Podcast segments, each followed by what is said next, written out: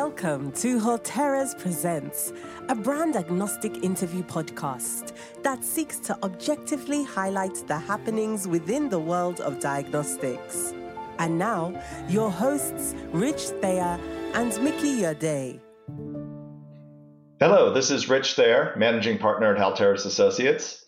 And this is Mickey Urdea, founding partner. So today we're going to interview once again Jen Leib who we had at the end of 2022 to talk about the status of various legislation in Washington concerning diagnostics. And we didn't know at the time, she didn't know at the time what was going to be the outcome. Now, here we are in 2023, and she knows the outcome. She's going to be able to tell us a bit about that and uh, what the status is, what the potential is for some of that legislation going forward. And she can also tell us more in general what the diagnostics industry and various uh, associated societies are doing now in preparation for 2024. And now, our follow up minisode with Jen Leib. Welcome again, Jen. Thanks, Mickey. It's nice to see you again. So, what would you like to tell us about uh, how things turned out? You had some notions of how you thought it might uh, turn out in the last episode, but now you actually know.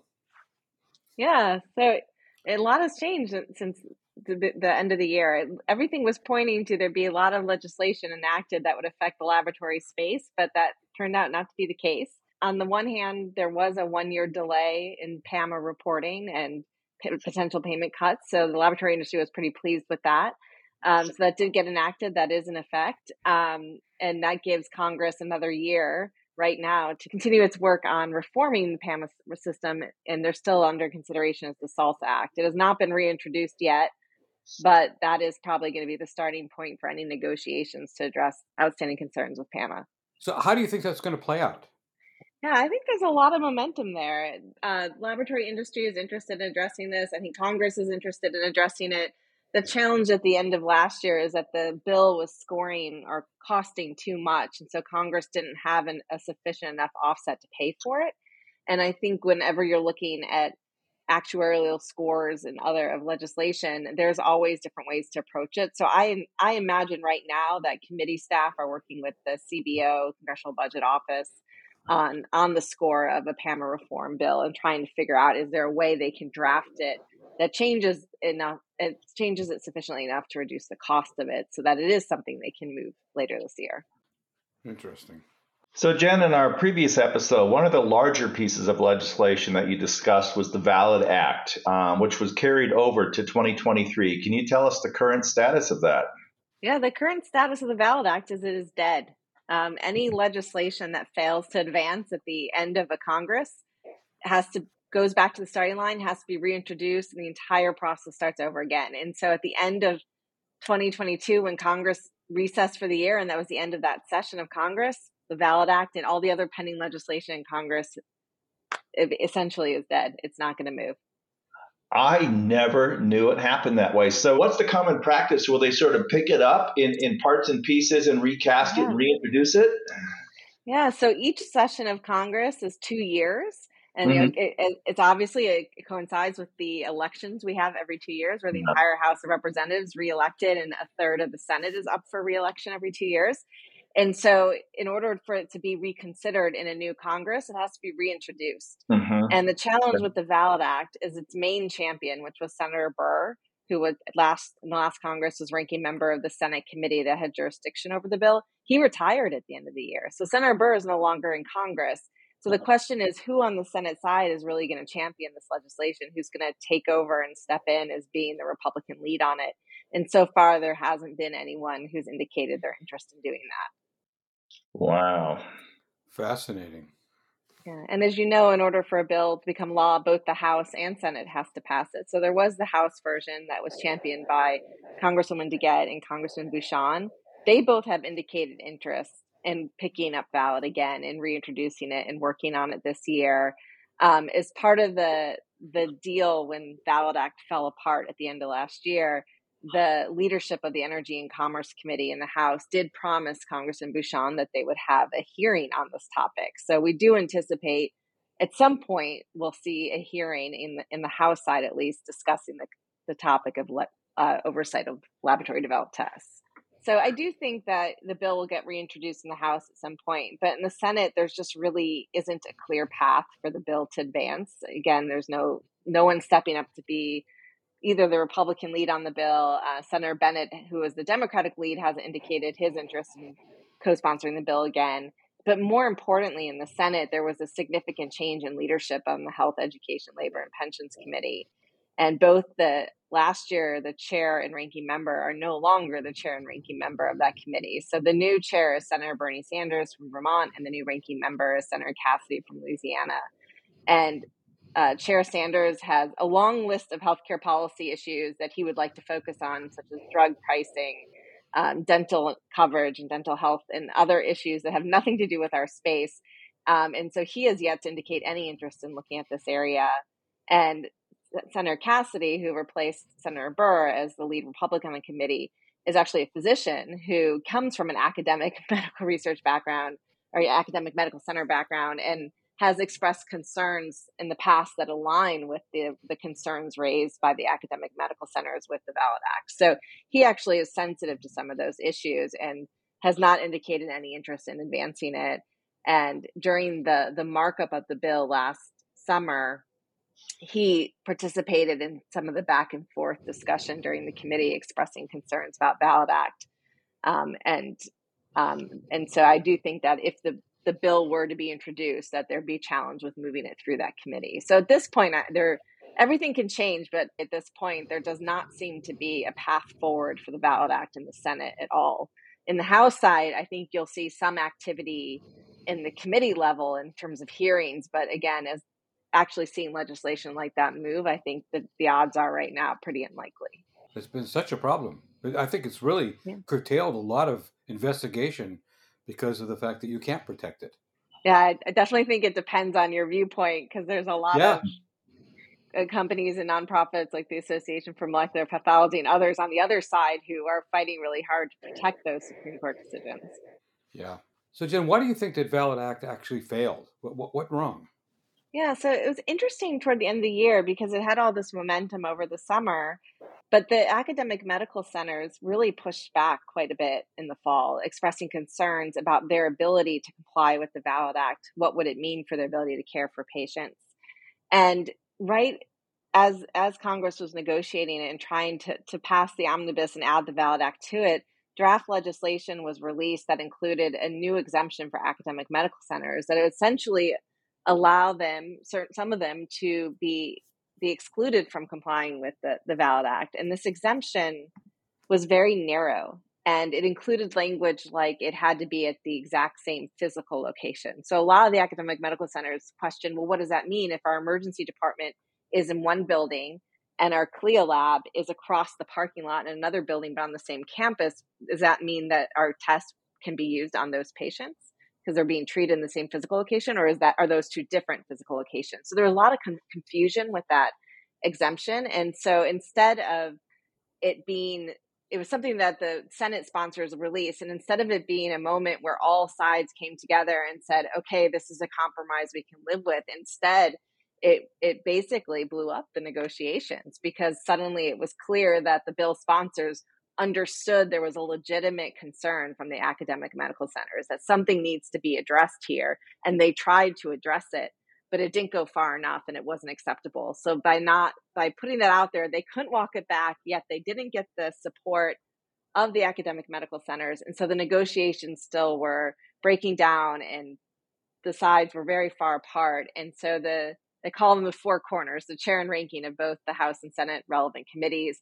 We're trying to find the right language to add to the omnibus. And at the end of the day, it was uh, Congresswoman McMorris Rodgers, who at the time was ranking member on Energy and Commerce, and now in the new Congress is chair. She she walked away and she said no no to valid, and the bill was not included. And so it was essentially the negotiations around the exception exemption for academic medical centers that eventually led to the negotiations falling apart. Very interesting. Very interesting. The the language for the exemption was something that both AdvaMed and the FDA said said they could live with. But then when they shopped it around to stakeholders, the academic medical centers obviously didn't like it, but actually ACLA also, the American Clinical Lab Association also opposed it. Um, I think that they thought for different reasons. So it's instead of bringing all the stakeholders together, it actually divided the stakeholders even more. Amazing. Very interesting. Mickey, we thought things were interesting in global health. Boy, there's a lot going on here in this side. Following the elections, do you see any other uh, changes or potential bills coming that could impact the diagnostics industry?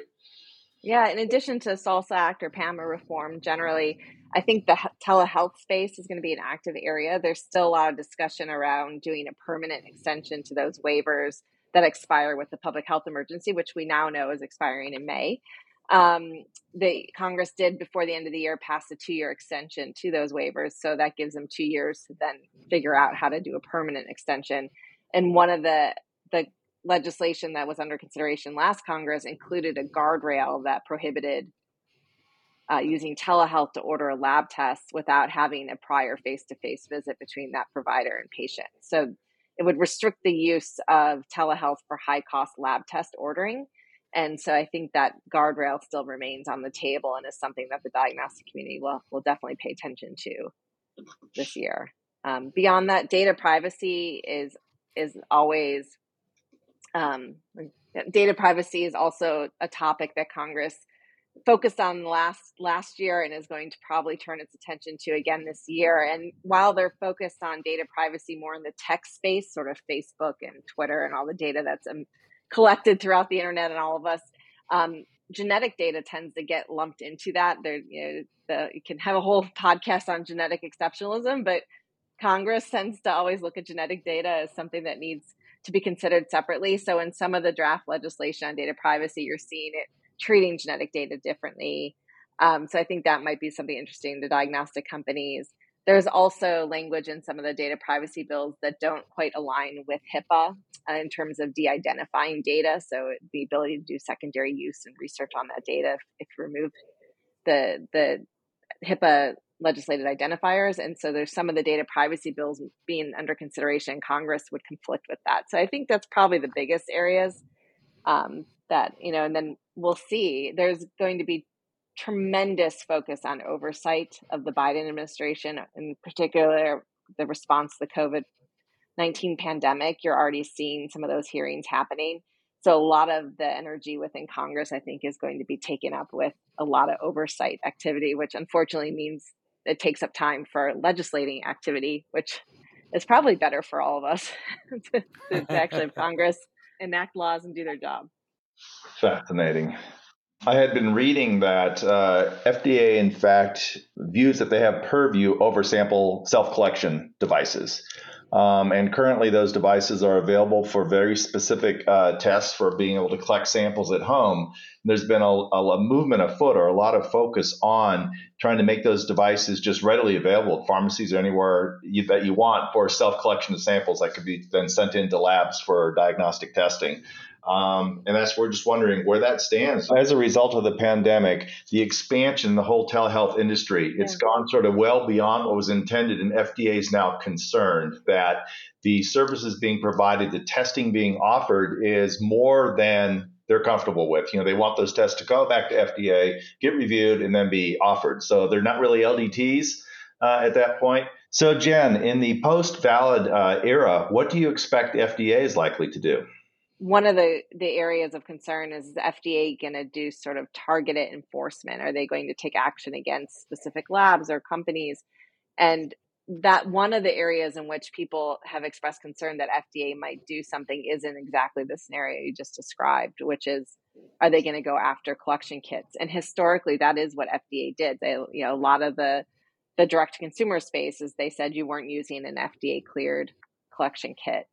Um, because a physician is still involved in the prescribing of that test, FDA has considered that an LDT in the sense that they're and they haven't taken action. But I do wonder if what you're describing is going to be one of the areas in which FDA will do some sort of target enforcement like they did in 2019 for pharmacogenomic testing. Um, last week there was a hearing in the House on COVID response, and they brought in the leadership of all the relevant healthcare agencies, the head of FDA, CDC, NIH, et cetera. And there was a, a discussion, a question asked by Congresswoman DeGette, who is the lead sponsor of Valid Act in the House last Congress, asked FDA Commissioner Califf if they had oversight authority over laboratory developed tests, and to which he said he they did, but they've been practicing enforcement discretion and they are revisiting that policy. So, uh, you know, I think FDA is very much still putting out, I guess, making statements that they do plan to do something in this space. And everyone is wondering, what is it what you described? Are they going to go after a very specific subset of tests? Mm-hmm. Or are they going to do rulemaking, which would be a much more comprehensive and thoughtful way to regulate an entire industry that's currently under enforcement discretion per their description. So if that's the case, then um, you know, are we going to see FDA engaging in rulemaking? Are they going to be taking sending letters? Everyone's sort of waiting to see what happens, but FDA is definitely still advocating publicly for Valid Act this year in the last six weeks, and in fact, just testified last week on the need for it as well. Okay, thank you. Hmm. Very interesting. Yeah, I think just one other item that's still on the table that diagnostic companies should be paying attention to is patent eligibility reform. And Senator Tillis has indicated his interest to in reintroducing legislation that he introduced last August, so reintroducing in this Congress that would essentially abrogate 150 years of case law and allow patents on laws of nature and products of nature. So patents on biomarkers and their association with health status would be allowed under his proposal. And I do anticipate that we'll see some activity this year on patent eligibility space and with that specific implication for diagnostics. That would be fantastic. Now, here in 2023, and after all this transpired at the end of 2022, what are people in industry doing to, to try to advance their causes in legislation associated with diagnostics? Yeah. Well, in particular with the Valid Act, I think the the the organizations that supported the Valid Act, like AdvaMed and others, are regrouping and looking back and to try to understand why it failed to advance, what went wrong, and then trying to formulate a strategy this year to move it forward. On the other side, those who had concerns about the Valid Act likewise are also regrouping and trying to explore alternatives. Is there a way to, to advance legislation that modernizes the oversight of diagnostics that's different from the Valid Act? So I do anticipate in the next year you'll probably see other proposals or modified versions of the Valid Act um, with the hope that it would be something that would be less controversial and could be advanced this year, or, I would say over the next two years in the current Congress. At the same time, FDA is still very much campaigning for the Valid Act. Um, you know, I've heard them speak at um, coalition meetings and other public forums in the last few weeks and talking about the need for the Valid Act to be passed and, and calling on Congress to take action. So there is still definitely vocal support for that bill right now, even though it, it failed and doesn't seem to be much appetite in Congress to look at it at the moment. So, Jen, it's just fascinating to, to learn the inside story, as you've uh, told us. I mean, it's just something that those of us who are not in Washington, you just never learn about this. So thank you so much for sharing that. Well, thank you.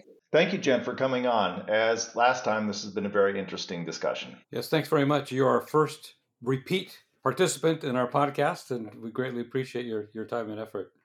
Well, thank you again for the opportunity. I'm honored to be your first repeat guest. And given how government acts, I'm, I'm certain there'll be plenty of more updates down the road if I can ever be helpful for your podcast. Great. Thanks so much.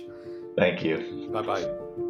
Halteres Presents is produced by Halteres Associates, a US based bioscience consultancy that provides strategic and tactical services in the areas of diagnostics, medical devices, and life science research to clients of all sizes.